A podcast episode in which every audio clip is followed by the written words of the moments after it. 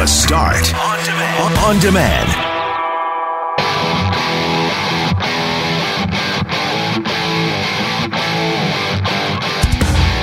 BMO says post COVID, up to 80% of its staff could be working from home in some sort of a blended concept. What does that mean, and is that something you would be interested in? As the Polo Park redevelopment plan continues to be debated at City Hall, questions remain over whether we have the right info and tools to address proposals like this. Winnipeg Harvest distributed more food last month than any month in its history. We'll tell you about the need at food banks. Hal Anderson paid us his weekly visit in studio for the first time in weeks, and you'll hear McNabb's campsite booking nightmare. I'm Brett McGarry, alongside Greg Mackling and Lauren McNabb. We are Mackling, McGarry, and McNabb, and this is the Wednesday, May 6th podcast for The Start.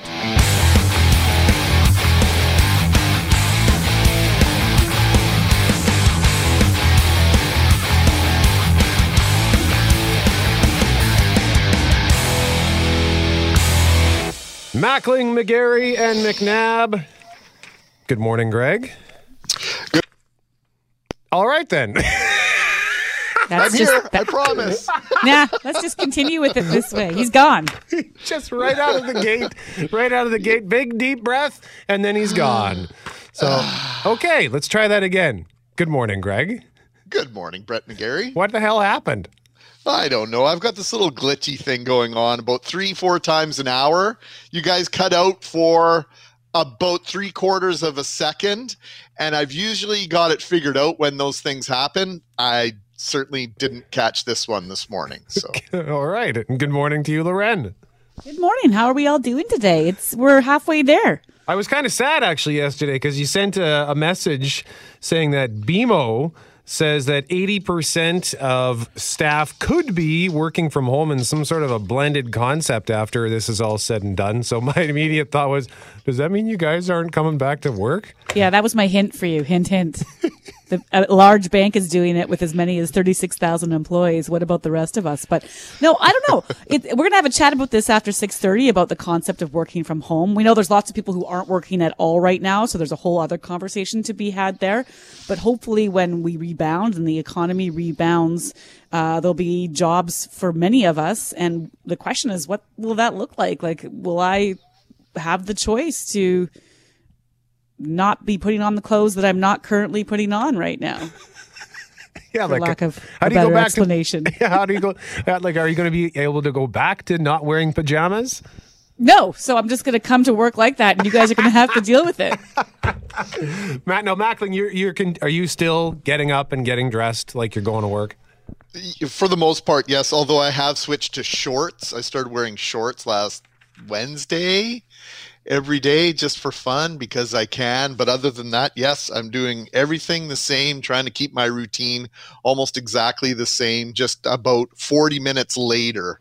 And we were talking about the things that we don't miss earlier this week. I got to tell you, for as short a drive as I have versus some people that I know, about 30 minutes uh, each way in the morning and then in the afternoon, I am loving the extra hour of time that working from home is giving me. It is such a gift. And uh, my road rage, uh, completely non existent except when I'm driving. And I found out yesterday it's still fully intact. well, and that, I mean that is a good point too. I, I have had less road rage, but that's just because there are fewer vehicles on the road. Like I've uh, even when tra- like traffic has increased a little bit this week, from what I can tell, but it's still not what it used to be. And granted, I never I never have to drive in rush hour, but even over the last few weeks, if I have had to drive in rush hour in the afternoon, it's been fine.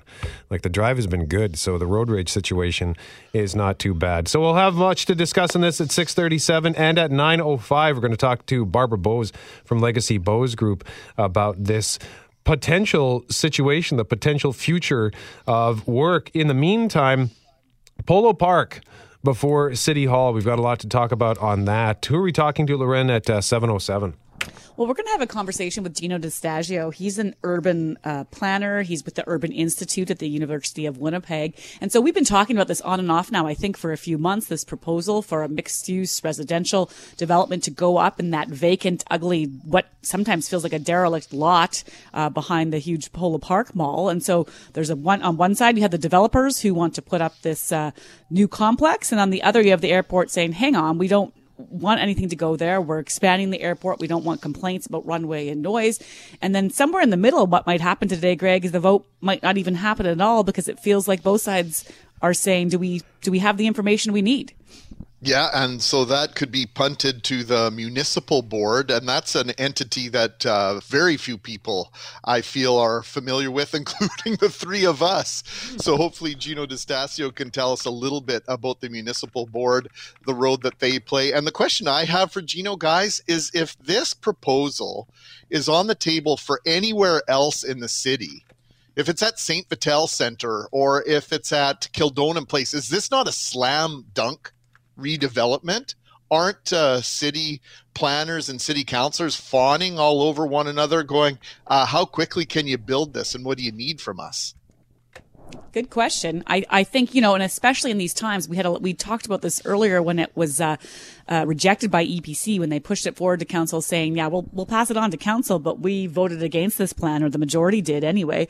And we question, you know, in this day and age, when you're looking for dollars to be pumped into your economy and infrastructure dollars and, and big spends are a huge part of that, then you think, doesn't it make sense to move forward with something like this? But this is in a whole other, this is in a whole other area of the city that where the airport is the real sticking point here in the sense of what they want and what they like to see. And then also the future of their development. And so there's lots of conversations to be had around this as we continue throughout the day, Brett.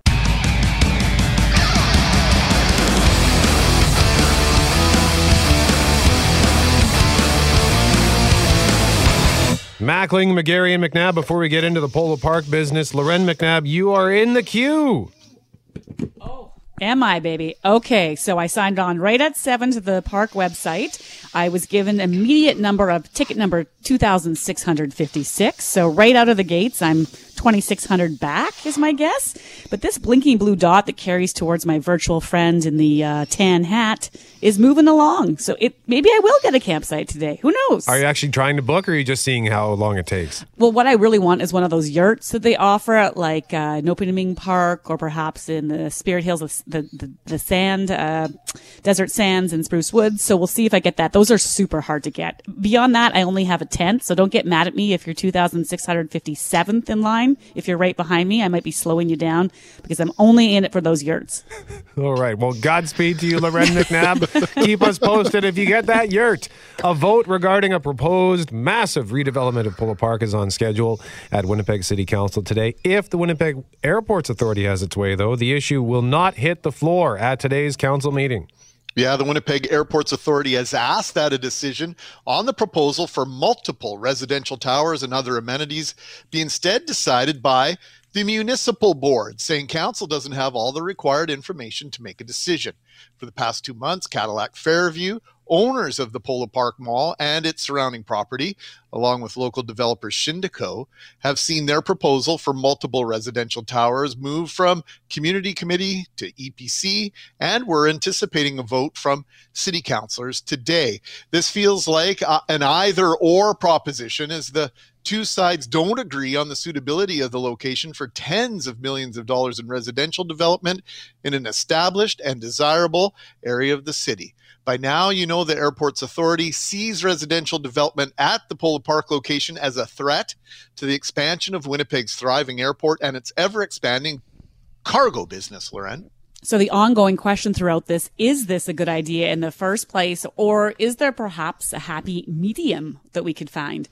Jino Distasio is the director of the Institute of Urban Studies and VP of Research and Innovation at the University of Winnipeg. Good morning, Jino. We're, we're curious, if this was a proposal in any other part of the city, if it wasn't near the airport, if it wasn't Polo Park, if it was St. Vital or Transcona or somewhere else, would this be a slam dunk for approval in your mind? Well, you think with the scale of investment that's pending, that absolutely would be a slam dunk. This is the challenge, though, when you come up against uh, land use conflicts and uh, zoning conflicts and bylaws It's it's really about how does this fit that area, and do we have the right uh, levers in place to make the the decision uh, either or, right? Whether we go for it or not. Uh, Jino, it's been frustrating, uh, at least for me personally, because you, you, see the the Kiltartan Twin Towers on Route 90. You see the towers of Polo Park and all the apartment uh, buildings on Queen Street, right to the west of Route 90, and the airplanes fly right over.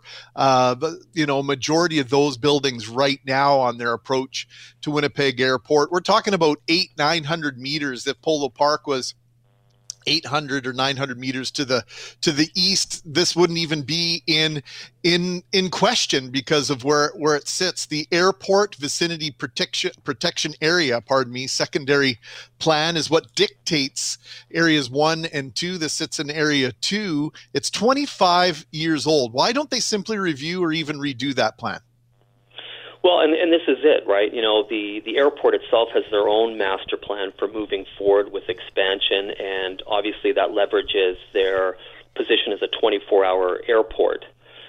So I think what's happening here is we're hitting a threshold in Winnipeg where development is coming fast and furious, and that we're seeing conflicts that we wouldn't otherwise have seen in Winnipeg 10, 15, 20 years ago when we were mired in slow growth.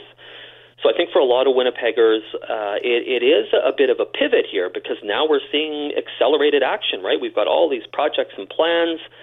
And for this one in particular, there's the controversy over whether or not noise levels will be mitigated or worsened because of this development. So you're right. It does point to the need to have more adaptive uh, planning tools to make these kinds of decisions that are fair and unbiased. And that, that's where we need to land here. The airport's authority now says it wants a municipal board to review this whole thing. What's the municipal board? Well, the, the, the municipal board is a, is a quasi board that has uh, representation from a number of different stakeholders throughout the province, and they should hear these matters in an independent uh, fashion.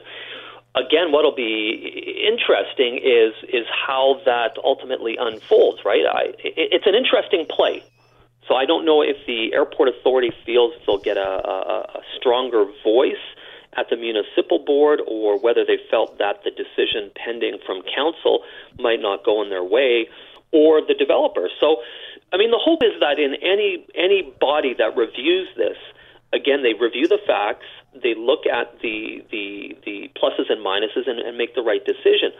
Ultimately, though, for that area, it really reflects do we have the right planning tools in place from zoning and bylaw to deal with these matters before they have to be appealed, right? So if if we can just have better tools to see whether or not we're going to allow development with a little bit of flexibility, um, I think we can adapt ourselves to see development occur quicker in Winnipeg that is needed and development that shouldn't occur, that you know it's it's redirected to another part of the city that better reflects that uh, intended land use. Bottom line, is this just another example of, you know, we talk all the time about red tape getting in the way of moving forward and progress, you know, and you worry that you're going to be here two years from now still talking about this development. Do you see this as another example or is it just really specific to this Polo Park area, do you know? I think this one is really specific, and I think it speaks to some of your points already that We've got an entrenched uh, planning district that does not allow development to support uh, the, the needs of the airport. But at the same time, we've got a city that's growing at a pace that we haven't seen in, in decades. So we've got this mismatch right now where we've got to balance this. And again, I always remind people that Winnipeg now is moving into an era where we're not on par with the Calgarys and Edmontons, but we're we're getting to the point where development is occurring at a pace where we've got to be able to adapt quicker and have the right sets of uh, tools and principles to do it in a, in a, in a metered manner. But this one here is really, really contested, and uh, you've got two big, you know, two big players here, sort of pitting against each other, and that's what you don't want. You want the decisions to be made on facts, not on who can strong arm the other or who can push their project through. We want decisions to be fair and open and transparent. Jino Distasio is the director of the Institute of Urban Studies and VP of Research and Innovation at the University of Winnipeg, joining us live on 680 CJOB. Jino, thank you for this. Thank you.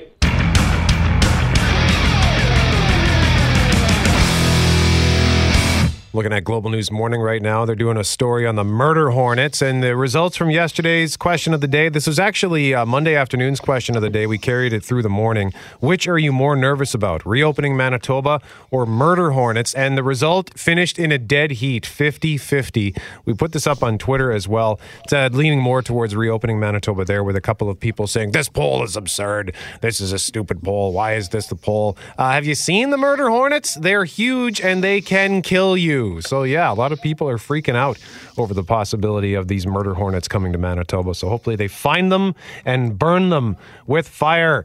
Uh, the question of the day this morning, we've just updated it. Would you report a business if you felt it wasn't complying with provincial safety regulations relating to COVID 19? Yes or no? Cast your vote at cjob.com. We've also thrown that poll up on Twitter at 680cjob and on the 680cjob Facebook page. Question of the day, by the way, brought to you by Mr. Furnace. Don't call them first, you'll see why.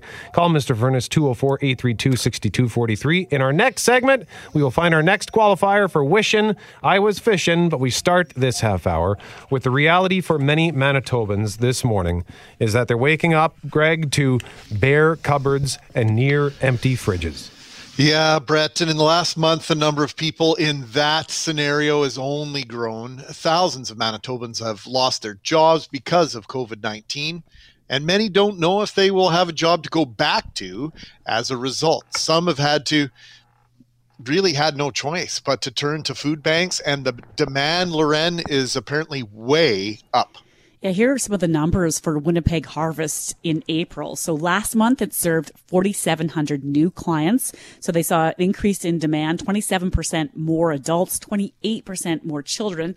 And if you add it all up, Winnipeg Harvest delivered more food last month than in any other month in their history. Karen Taylor Hughes is the CEO of Winnipeg Harvest and joins us now. Good morning, Karen. Good morning, Lauren. Uh, what kind of stories are you hearing? I mean, we, we knew this would happen. We knew the demand would go up. But when people are, are coming to you or you're getting those phone calls, what are you hearing? What kind of clients are we talking about? You know, it actually affects everyone. We hear folks that have said they've been donating to Harvest for years on their own, whether it's food or funds, and never felt they would need it and was grateful that we were here. And now they're grateful we're here because they need that support. So they never thought they'd be in this situation. So we see a lot of that. Um, we see a lot of students lately who didn't have, who had summer jobs or other jobs through the year, and that's gone, and now they are really struggling. So basically, it's every walk of life we're seeing coming to our doors. We've been hearing a lot about seniors in recent days. Are you seeing more older Manitobans at Harvest? Um, you know what? Our senior population is pretty well supported naturally through our food bank organizations. So we have seen a little bit, but very little. I think they've, if they've had the need, they've reached out, and we we have a couple, so we definitely are following up with them. But I think we cover all ages. Karen, I've been to your facility several times, and I'm always blown away by the efficiency at how it works, and and the way it really looks like a, a warehouse and distribution center for a grocery store chain or or food wholesaler. It's remarkable. How have you had to change how things work in terms of a workflow? Uh, process and making sure that your volunteers and, and your staff are safe. Well, week two of COVID, we actually locked our doors to all clients and outside folks to come in so we could make sure that folks that were in our building were as safe as possible. We put in extreme measures around hand washing, sanitization, bleaching of stations on a regular basis. So we did all the things health health that the acts have called for and gone above that. And then we've had great support from the city of Winnipeg with volunteers that have come in to help us. We've had to totally change how we do things. We used to package and put things in stacks of food and send them to food banks, and they create a nice little shopping model that would have choice. We can't do that now with social distancing. So we've set up like assembly line stations that package food that are very consistent hamper type pro, um, package. And that's worked really well for social distancing for packaging, but also on the food bank side because they can easily put these packages on a table the food banker steps back, the client steps up, takes their food, and leaves. So it's really, really quick and efficient for us. And I'm just proud of our team that we were able to retool everything so quickly and be effective at doing it. Yeah, and retooling at a time of great need. You have the demand that's way up, and of course, always the need for f- food. And you know, we've been hearing about challenges in within the egg industry this morning. Agriculture getting some money from Ottawa because foreign workers can't come up here and work as they normally would. We know uh, the processing plants can't process meat the way they would because of outbreaks, and so some livestock has no place to go. There's all sorts of different uh, cogs in the wheel right now, and I'm curious what you've heard from different producers or organizations over the past few weeks that might allow you to work together to get some of that food to the people who might need it most, Karen? Well, people have been great and they've been stepping up. So last two weeks ago, Manitoba chicken producers stepped up and they helped us with some surplus product and then now a regular stream of product coming in on a weekly basis to support. Manitoba eggs producers have been the same. Um, dairy have, was always a partner of ours and they're doing extra now. So I think organizations that have surplus, instead of having to discard it, they're looking at how do we preserve that and use it because people that grow or you know or, or get milk they're proud of their products and they don't want to waste it. So they've been turning to us, which has been fantastic because then we're passing that on to our our clients and they're really appreciative of it. If I want to make a, a donation to Harvest uh, for food supplies, what do you need the most? Um, I would say, you know, it's a tie between food and funds. Lots of communities are stepping up and doing community food drives by sending notes to their neighbors and putting things on doors and picking it up and bringing it in. So that's very helpful. We have our top 10. So for food drives, it's mostly the non-perishables. Most importantly, things like canned protein. So any kind of canned tuna or ham or chicken is really important. Peanut butter is another big one that goes a long way with families. Um, canned vegetables. So those items are great. Food that we're getting for COVID, we're using to help us purchase food because we have to due to the shortage of um, food available in our regular retail grocery chain. Karen, uh, the first time I was there, I realized that uh, baby formula was the only thing that was actually locked up in a separate uh, area. Is that still an area of need for you? Um, we have been fortunate that we had created a fund called our First Steps program that people traditionally that was the only item we ever purchased. Was baby formula because you can't really get it's hard to get donated. So we purchased that. So we have been fortunate that that's been very helpful and people traditionally always give us baby formula so we're happy to receive it and we and that's always something that we need for our families uh, before we let you go, I'm just curious, you know, the hope in all this is that for so many people, like the couple you mentioned who used to donate to the food bank and are now using the, the food bank, the hope is that it's temporary, that we'll see an end to this, that people will get back to work. Uh, what concern do you have that there'll be just a, a, a new group of people out there who struggle now and that, that the demand will just continue to rise? Well, actually, Lauren, that's actually a really good point. We are actually quite concerned. Um, we've been fortunate that there's been lots of federal support and programming in terms of funds that are going out, which I think is sort of helping us stabilize at the moment at about that 27, 28% rise. But we know when that funds, those funds really are wear out over like 14 or 16 weeks, we're going to see a dramatic spike in people that will still have no funds, folks who are not working and having things deferred, having to deal with those deferred payments and keep up with the regular ones we're actually trying to really be smart and prepare. It's hard, horrible to say, but prepare for the worst. I think it's going to be a lot worse before it gets better, and it'll be a long time. It'll take years for this to actually change for us. So we are really um, trying to do the best we can and trying to think on the bright side. But the reality is, it's going to be a long road back for many folks. Karen, where do people find you if they want to come help? Um, go right to our, our website, winnipegharvest.org, and there's a place for emergency volunteers. So we are taking 25 volunteers a day to help us pack hampers, so that's a great opportunity. And there's a healthway there you can go through. That's the best place to find us to donate or to learn about a food drive and also learn about all the people that have been helping us. Manitobans have just stepped up and done amazing things for us. So we're really proud that people recognize this as a place that we're helping and that they're happy to support us. Karen Taylor Hughes is the CEO of Winnipeg Harvest, joining us live on CJOB. Karen, thank you for this. Thank you so much.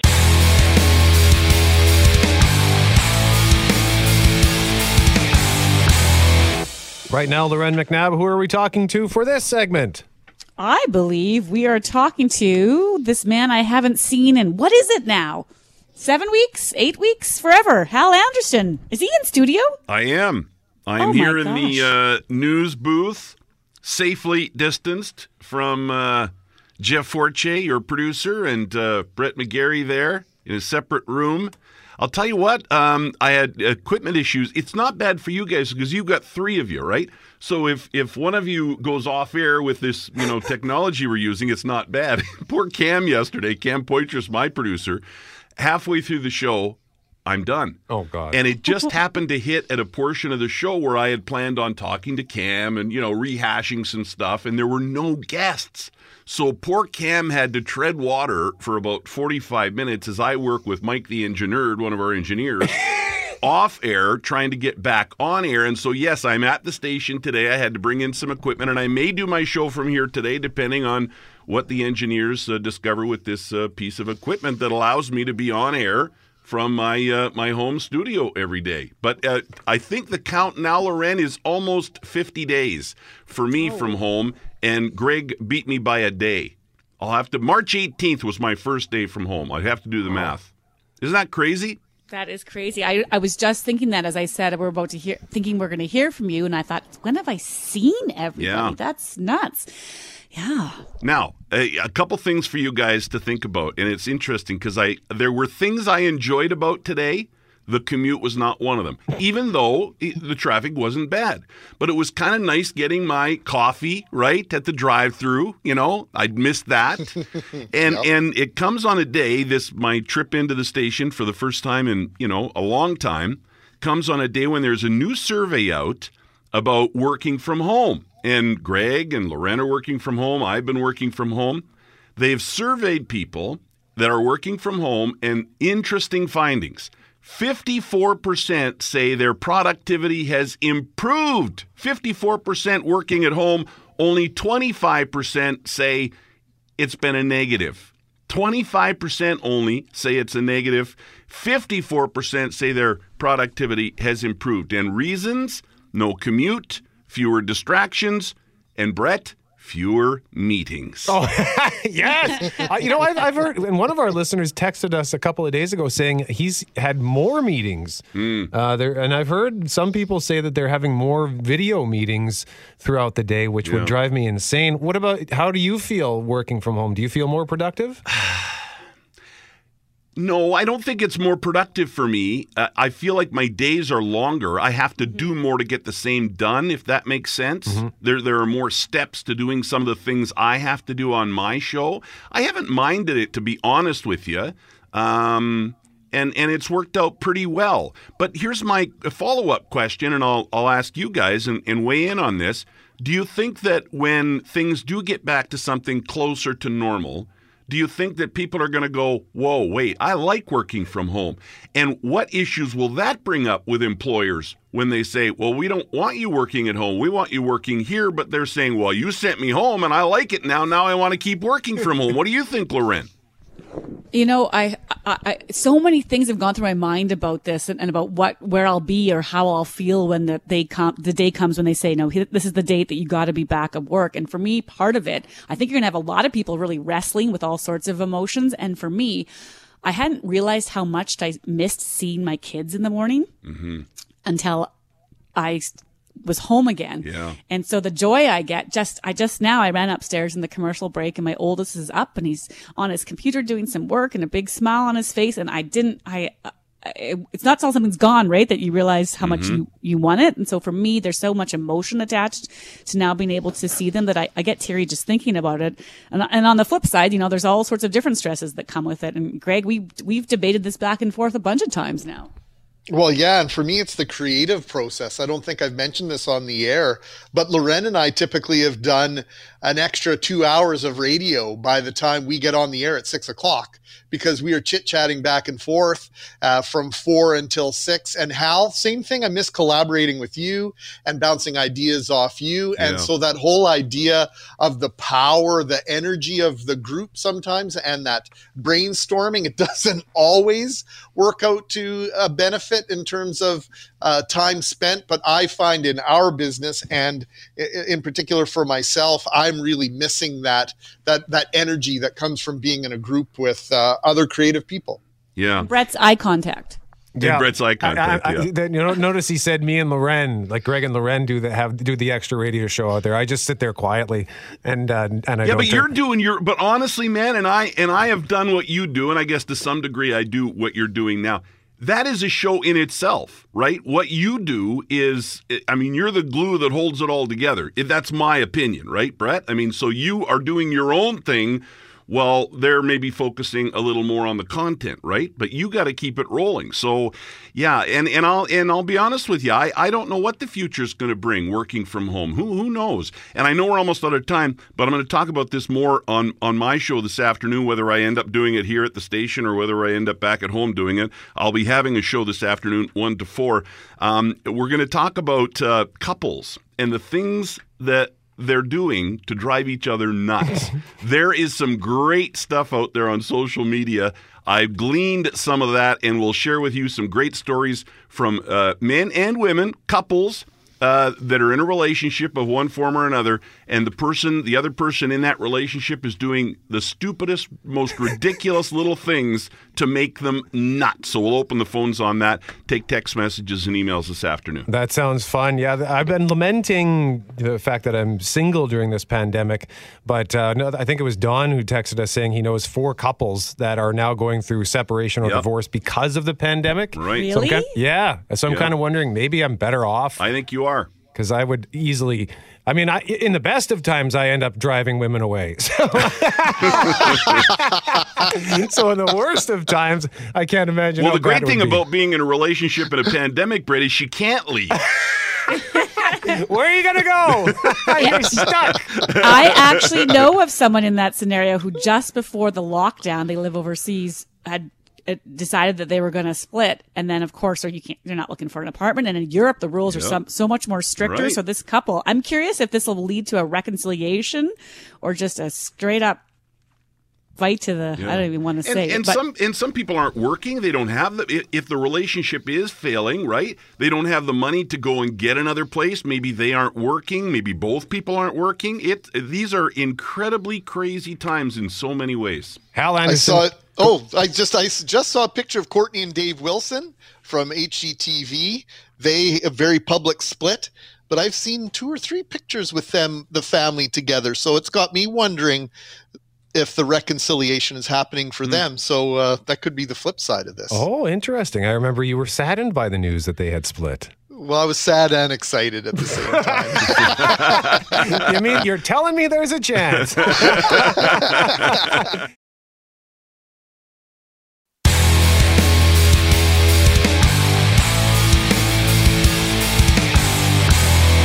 Mackling, McGarry, and McNabb, scheduling an outdoor event of any type is a bit of a gamble in this part of the world. At the best of times, Mother Nature does not always play along with our social calendar, Greg.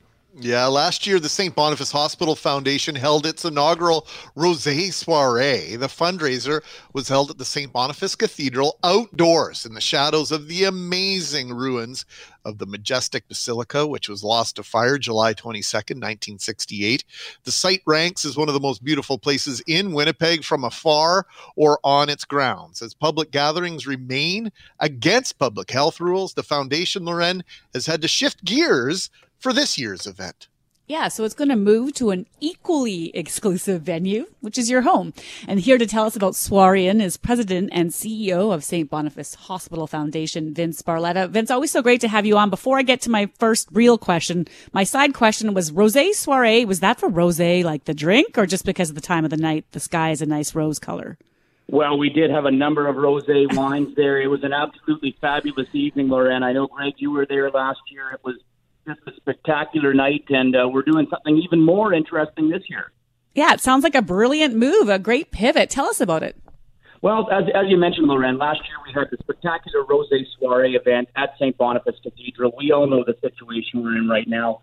Can't do the big public gatherings, so we said, look, we have to cancel the rosé soiree, but what can we do? Let's have a rosé soiree in at the most exclusive venue in Winnipeg, right in your home. And we have fantastic partners lined up, our friends at 529 Wellington, who are going to be bringing you a beautiful three course meal delivered to your door. Denardi Food and Wine with excellent wine pairings and tremendous entertainment. This is going to be an incredibly exclusive event, a fine dining and entertaining experience brought right to your door. Most importantly, though, supporting St. Boniface Hospital last year's event was such a tremendous success vince. Uh, was a wonderful evening seeing the cathedral bathed in pink light and alive with music and people. It was so unique such an incredible place. I had my wedding pictures taken there so it's a special location to begin with for me and for so many winnipeggers. This is this is obviously going to be difficult to compete with. Do you, do you, have you have you got it in you well, you know what? We're already having fantastic response. The ticket sales have been going incredibly well. You know, it is an exclusive event. We only have 300 tickets available. Again, uh, the way it works, it's a $200 ticket. That's going to get you a three course meal from 529 Wellington with wine pairings from Donardi, food and wine delivered hot to your door, ready to go. You can be wearing your pajamas, you can wear a tuxedo, you can wear whatever you want to wear. You're in the comfort of your own home. Once you get your meal, you get a special code to tune into an exclusive television show that we are producing to coincide with the event. It's going to be featuring all Canadian entertainment, musicians, uh, magicians, all manner of entertainment, and of course, stories from across St. Boniface Hospital, the incredible patient care and research that's happening there, and of course, the bravery uh, of our frontline healthcare workers. We can't thank them enough it's going to be a fantastic variety show. Again, you can enjoy uh, in the comfort of your own home. We're going to be using some other tools to promote some social interaction as we all continue to uh, self isolate uh, uh, from one another in the current environment. So for us, we need to make a make a pivot from our live uh, live gala event to this new event. We're excited with how it's going to be, and, and we look forward to the community support. You say there will be a code uh, for you to be able to tune in. On what platform will that be? We're going to be using YouTube as that uh, as that platform and creating an exclusive uh, uh, online event, online video event for people to tune into. And it's really simple to get your tickets. By the way, the event is May 28th, uh, so it's coming up in the next few weeks. And that program is going to begin at 7 p.m. on May 28th. Food delivery is taking place between 6 o'clock and 6:30, and it's going to be a fantastic program. We're so excited about it, and uh, really pleased to be the first in Winnipeg to be offering an event uh, of this type supporting St. Boniface Hospital. You know, Vince, there might be some that would argue, oh, wow, this will be really hard to turn around when you have such a comparison to an event like last year's with the location and all the rest. But you're also hitting up, you're coming up upon a time where many Winnipeggers and Manitobans who can afford to give back want to. And you know, looking for something a little bit different to do from the home. So the combination of that really might lead, like you say, to a really good outpouring of support. Well, so far it's been a tremendous outpouring of support. Ticket sales are very good. We're going to have a sellout event again this year. And you know what? We just have to thank Manitobans so much already for all the support that they've given to St. Boniface Hospital, our new COVID 19 response fund. Uh, we've now raised over $200,000 supporting a variety of projects all over the hospital related to our COVID 19 response at the same time as we support all the other programs that Manitobans rely on our cardiac care department, our women and child, NICU, palliative care, and the incredible research that happens there. So, uh, Manitobans have been there to support St. Boniface Hospital for many, many years. I know they're going to be here to support us again and support the Rose Soiree. It's really easy to get your tickets as well. I got to let you know that also. Easy to do. You can go online to our website, stbhf.ca, to get your tickets online, or give us a call, 204 237 2067 to get those tickets by phone. Greg, I feel like you need to be the one who does the formal goodbye here. Okay, well, Vince, always great to talk to you. Uh, outstanding move by the folks at the foundation, Vince. Uh, give my love to everybody there, okay? Thanks so much, Greg.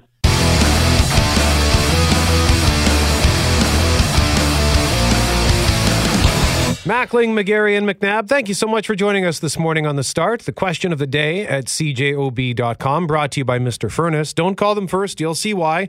Call Mr. Furnace at 204 832 6243. And the question is would you report a business if you felt it wasn't complying with provincial safety regulations relating to COVID 19? So far, the results at cjob.com 61% say no, 39% say yes. A similar result on Twitter at 680cjob, where 60, or, but in the opposite direction, pardon me, similar numbers but 65% say yes and 35% say no. We've also thrown that poll up on Facebook. I haven't checked the results there. Also, wanted to just say hey to Tyson, who j- jumped to our defense regarding the, the question uh, that we carried over from Monday afternoon from Rich and Julie, which was which are you more nervous about, Manitoba reopening or murder hornets? And uh, one listener weighing in saying this is a this poll is absurd. This isn't from a news organization. This is just uh, clickbait.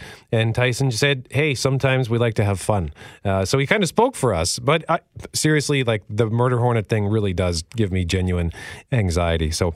Thanks for all the feedback that we get here at 204 780 6868 on email, mackling at cjob.com, McGarry, or Brett at cjob.com, McNabb at cjob.com, and on all of our social media platforms. And of course, we invite you to follow us on Instagram if you haven't done so yet.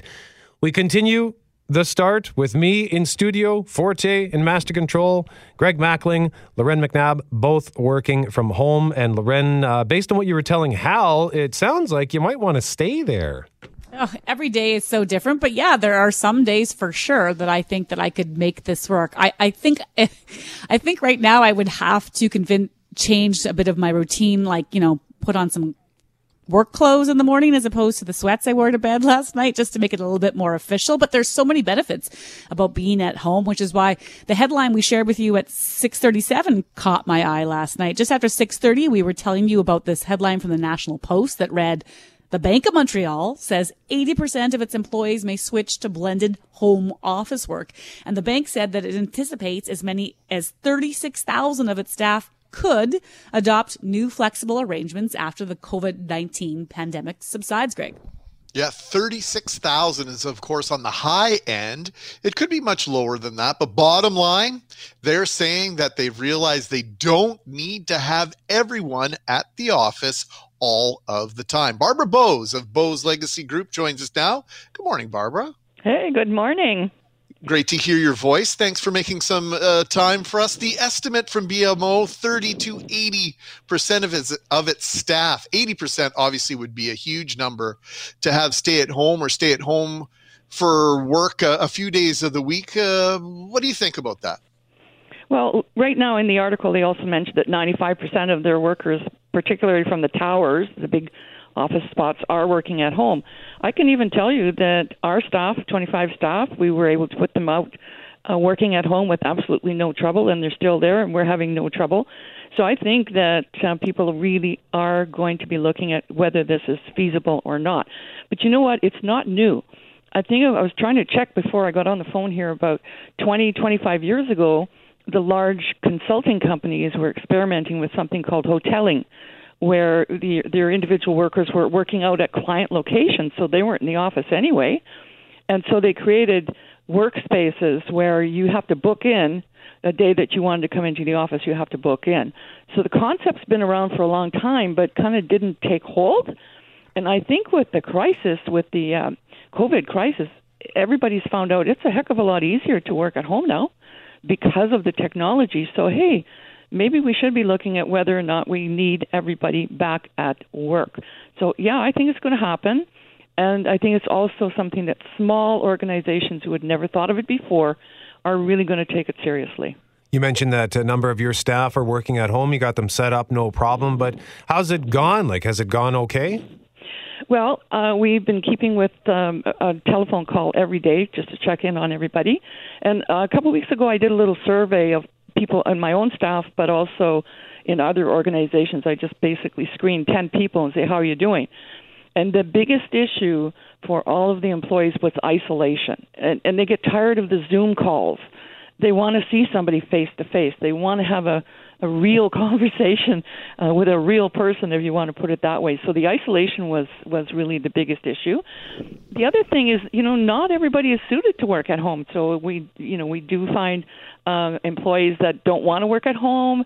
Uh, maybe they're more productive at work. I, I don't know exactly what it is, but you know where where that's going to change the workplace is if companies go to have more work at home.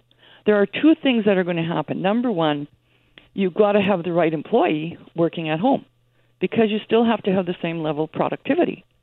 So I think the hiring credentials are going to change. And then the other big thing is supervision. Uh, it's way, way different supervising somebody who's working at home. We we have this little phenomenon here is that you know we can't supervise unless we see them, um, and it really is going to force people to go t- much more towards the specific objectives, the productivity, and the outputs, the actual outputs. And I find people are having trouble with that in in general. Well, it comes down to this idea of streamlining what your actual ask is for your employee every single day and kind of narrowing down on the focus for them as an employee and for the employer, Barbara. There's, there's that question that's part of the equation. And then you also brought up the social isolation feelings that people have, which is why that blended day might be part of the equation. Perhaps it's four days at home, one day in the office so that you could get that social side plus a face to face meeting with your boss. Uh, either way, you're going to have reduced real estate out there. So what's the impact going to be on offices and, and companies that say, wow, maybe I don't need this 80, 90,000 square foot space. Maybe I need a lot less than that. You know, that's absolutely true. Um, and you know things like they're they're basically the office workspace costs, other operational things. I know silly as it sounds, most offices provide free coffee. That costs a lot more than you think. But you know what I'm worried about, Lauren? is that if you have the workers at home and you're transferring everything there, you're really transferring the operational cost to your employees. It's their house, it's their insurance, it's their coffee. Um, you know, we've had some people go out and buy a desk so that they can be comfortable at home. Well, should that be the responsibility of the employer? So really, it could be transferring costs to the employee, which may be not as fair as what what might think. Uh, well, and of course, then you're going to have the stress on the uh, residential uh, utilities, uh, internet in particular. Uh, we're having struggles with that from time to time. Lauren more so than myself, but it is an issue in terms of staying connected in the heart of the workday. But the whole idea of, of eliminating face-to-face meetings there are going to be businesses barb that are salivating at the idea of other businesses taking a step away and taking a step back from those because we all know that the best business deals and the best relationships involve some physical interaction and face-to-face meeting and and the businesses that cut back on those things at, at, at, economically difficult times are the ones typically that miss out so this is going to be good news uh, for some folks who are looking at this as an opportunity to get one leg up on their competition that's true, and there's lots of industry sectors, social services, family services, where you can't do your job without being face to face. I mean, even teachers and and educators. Uh, I mean, there's lots of online training going on now, but there are lots of industry sectors where you have to have face to face. There's just no two ways ways around it, you know, for sure. Um, but I, I was going to also mention training. Um, we're already doing this too. It's the, everyone's being shocked into the COVID, um, and so you're having Zoom meetings. People are comfortable with that. So now I'm almost blasted every single day with training opportunities coming through online podcasts, you name it. Um, that's been around for a while too, but I think it's all of a sudden a lot more acceptable, and I think that training is going to go online as well. Barbara Bowes with Bowes Legacy Group joining us live on 680 CJOB. Barbara, thank you so much for the insight as always. Yeah, and thanks for um, the little conversation. I don't get to talk to that many people working at home. Mackling, McGarry, and McNabb. I Need a Dollar is the song, and I wanted to spend a dollar or two at one of my favorite places yesterday. One of the stores that reopened is Golf Town. I mentioned yesterday that I needed a new glove. And uh, a couple of people said, well, texted us saying, why don't you just get the same glove that you used last year? Well, the problem is the same glove I used last year and the year before uh, is no longer stocked. I used to get it at Sport Chek. And there was another glove that I picked up at the Golf Expo from an Alberta company called Coppertech. They have an amazing glove, but they don't sell that in store. And the Golf Expo, of course, was canceled this year. So I needed to go find a new glove, but I wasn't sure how it was going to work. So when I, you get to Golf Town, it was just it was such a weird experience uh, going in to there because it was like a haven for me. I just would sometimes wander in just because I was bored and wanted to see if they had any new neat toys. You walk in, you're greeted by a clerk who's got a spray bottle of sanitizer right there, so he sanitizes your hands. And then I said, "So what's the what's the procedure now? Like, can I even touch anything?" And they said if you want to try a putter, you got to put on. They had a, a box of gloves for you to wear. They asked minimal touching for everything else. There were no change rooms. They'd shut down their simulator, and they I was not able to try on a glove. Uh, not that I expected to, but yeah, so I didn't end up buying a glove because if I can't try one on, then I'm not going to pick one up. But it was weird, and it was also weird was the the game of pinball that all the customers were playing as we tried to dodge each other. Greg, I felt like I think I've made the reference to it feels like I'm playing in a game of Frogger when I go for a walk sometimes because I'm having to leapfrog my way through the people. Well, that's how it, I felt like I was on a football field yesterday, like Pinball Clemons doing spinaroonies trying to get around the store. Well, it's interesting because you have those cues now, right? Where you're watching for uh, someone coming down an aisle. And if you're going to merge into a larger aisle, I was at Safeway yesterday and just the whole thing of stopping when people have stopped to select their item in the aisle. And sometimes they'll look at you, go, it's okay for you to go past. And then you look over your shoulder, you do the shoulder check. Nah, there's nobody behind me. I have no problem waiting. And just that little dance that you're doing a lot of time without speaking, because I think people are afraid to speak to one another in public right now. That whole idea of moistly speaking has really penetrated our minds. And and we don't want to talk to anybody if we can at all avoid it. In fact i find myself holding my breath lauren when i pass people in the aisle. It's good though because now maybe there's just more thought going into how we're we all know a spitter. You know what i mean? Like somebody who when they close talk they just can't control the spit in their mouth. That maybe give giving people pause for thought. And uh, maybe more people will just start chewing gum or bat- breath mints with all this. You know we'll keep our distance. It might be just a nicer more hygienic world. Mackling, McGarry, and McNabb, thank you so much for joining us this morning on the start. And thank you for saying hello, Tucker. He's now looking at the door like, can I go now? It's okay. You can open the door, die, and take Tucker with you. I'll come say uh, more hello after. Uh, highlight of my day every day, getting to see Tucker, at least the in-person highlight, the highlight getting to chat, the overall highlight getting to chat with Greg, Lauren, Jeff Forte, and of course you listening to 680 CJOB. And Lauren, before we do anything else, did you get a yurt? I did not get a yurt. And here's what, you know, and this is just because I was doing this during the show, which I shouldn't have. I was largely doing it for news gathering purposes because I was curious to see if I was going to get kicked off like Monday. Monday, I queued, got in the queue at 7.02. At 9.05, had moved into the front spot, waiting for it to flip me to the reservation system. And at that exact moment, it kicked me out. So two hours of waiting yielded me nothing Monday. What I was really interested in today was the yurts. And if you just Google the Manitoba yurts, there's about seven or eight campgrounds across this province that have about two or three yurt, yurts, maybe as many as five, depending on the location. And, and they're all incredible. Lots of them are lakeside. And for us, we don't have a camper. So I was trying to see if I could get us into the yurt system. But here's how it works. And this doesn't make any sense to me. You have to pick the campground location then pick the dates.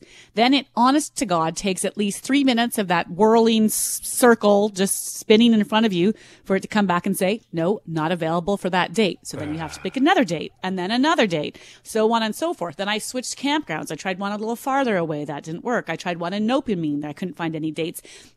And what I can't figure out, especially with something as specific and small as the yurt, why it couldn't just say, here is what's left for mm-hmm. yurts here's the dates, here's the campgrounds. If those don't work for you, don't waste your time. Or Yep. there's none left. It got to the point that I was like, are there any actual yurts left at any of the campgrounds far and wide or am I wasting my time? And so they're just, you know, we hear this year after year and I get it. It works fine for some people, not for others. It was a first for me. Maybe I need some tips or like someone sitting beside my, me coaching me on how to properly book a freaking yurt, but it was it was ridiculous, and I gave up, quite frankly, because it, I, I am working and I didn't want to be too overconsumed by it. But it was frustrating, very very frustrating, Brett.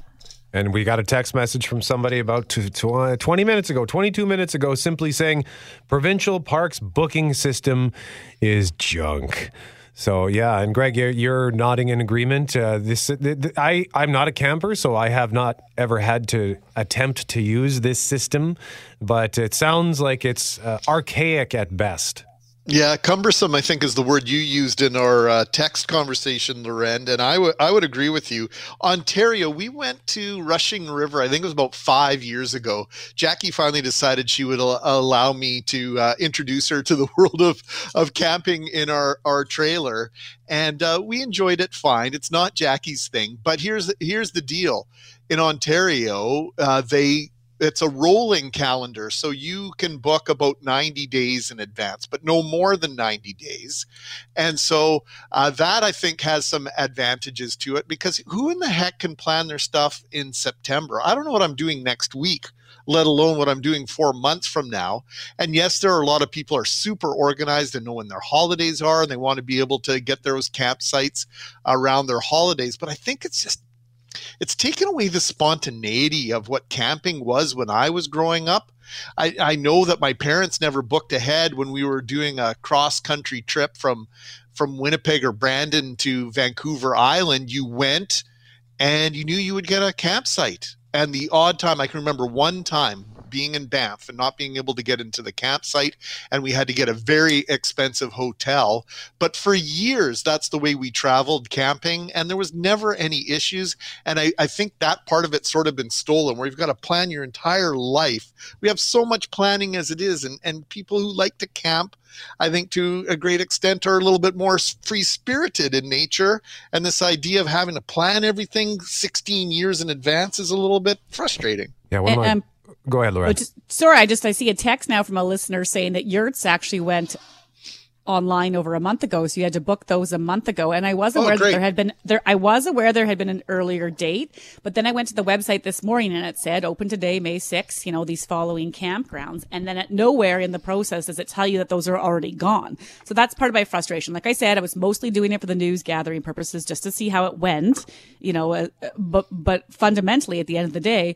I had no no point in any of these attempts to book any of them saying, "Hey, uh, by the way, the yurts are gone. They've been gone for a month." Like that, you know, that could be a little disclaimer or an asterisk on the website, uh, Brett. Yeah, we had another text message here saying at 9:38 a.m., so three minutes ago, saying the park's reservation site has crashed. Uh, Jeff says it's crap, terrible for booking campsites. Get on them to implement a new system. We always talk about it and nothing gets done. Really. Another person saying use the Manitoba Parks booking site this morning. It took just over two hours to book May long weekend and August long weekend. So it sounds like a super frustrating experience. And Greg, yeah, you talk about being super organized. I have, I do have one friend who is like that. He and his family they map out their, they have their whole summer mapped out months ahead of time on a spreadsheet. And I guess I, I should ask him if you know how his experience has been with camping, because no doubt he's had to get in on it the last uh, couple of days. Just the idea of having to plan it out that far in advance. Uh, kind of makes me panic. Just get, makes me nervous thinking about it because I haven't even. It, it just occurred to me as we're having this conversation. I have not booked a single day of summer vacation yet. I guess probably because of the pandemic, the last thing on my mind is vacation. Uh, but even just planning a, a random weekend, you're right, Greg. If I if I were to go camping, I, and I ha- it's been years since I've gone camping, but it would likely come up where someone said, "Hey, you want to go camping this weekend?" And then I might think, "Yeah." Yeah, that sounds fun. Let's go. Oh, wait, we didn't book it three months ago? Well, I guess we're out. well, d- now don't get me wrong. Uh, I don't necessarily miss having to book it up to uh, Grand Beach on the Wednesday or Thursday before the long weekend and sleep in the car overnight in order to get a campground on May long weekend. That was fun on its own, but it was a little bit of, of a pain in the neck. So, some sort of compromise between sleeping in your car for two days and having to plan your life uh, this far in advance would be appreciated. I don't know if they set aside a certain amount of camp spots for walk up or drive up business or not. It's gotten to the point where I don't even think about doing it because it's just so cumbersome and just not user friendly in any way, shape, or form. You know, somebody who says, Hey, yes, I'm a spreadsheet camper planner too. I have 41 days booked this summer. So I'm asking this listener, how long did it take to book all of that stuff? And then another uh, separate text message says, Hey, when you talk about planning your holidays, try being a nurse. They have to book in March for the whole year. It goes by seniority. So some staff may not get summer holidays at all. I remember working in an environment like that where it was based on seniority. And there were times where I did not get holidays in the summer. I just had to take like the the scraps because I was at the bottom of the of the heap, so to speak. So that can also be kind of a pain. So let us know what your experience is. 204-780-6868 with the campsites. Uh, another person saying got on at 7:10, had to wait for approximately an hour. Was able to get dates we wanted, but it was for June and September during the week. And another person saying got to the top twice and kicked out both times. Denied. That is, you know, you're making it. It's making it hard for me. Yeah, I, I barely want to get outdoors to begin with, and now I'm just kidding. I really love it, and I feel like if I go looking, I'll find something out there for us. And and you know, the better part of my life is I have a super organized mother-in-law, so somewhere I feel like she's got a campsite just waiting. Is there is this is, is like a, a situation where you could just park the, the car outside the campground and like sort of reverse scalp? Like, hey, you got a campsite uh, you want to sell me? or do that thing like when you go to a hockey game and you want to sit in the lower seats, and so you sit in those seats just hoping nobody's coming. I could just pull into a site, set up, and be like, "Oh, this is yours." I swear my ticket number says." I feel like Did it that says in California 30, once. Says thirty six. I'm sure of it. What did you do, Greg? Yep. Yeah, it did that in California one night. Uh, my brother and I were looking for a place to stay, and everything was closed, everything was full. And uh, we drove in through the exit, and we found an empty campsite. We pitched our tent and slept gloriously. Nobody uh, knocked on the tent door or uh, kicked us out. Uh, it was uh, one of our great achievements on that trip. And did you cost? Did it cost you anything? I won't say. Attaboy, GMAC, you rebel. Nine forty Neither six. confirm nor deny that a payment was made. Mm, I'd have to check my uh, bank uh, statements from 2001.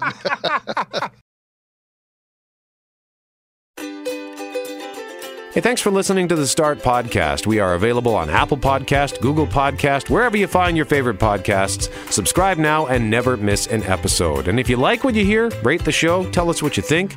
And hey, even tell a friend about the podcast. Be sure to follow us on Twitter and Instagram. Greg is at GMACWPG, that's G M A C K WPG. I am at Brett McGarry, B R E T T M E G A R R Y. And Lauren on Twitter is at McNab on Global and on Instagram at McNab on CJOB. Talk soon.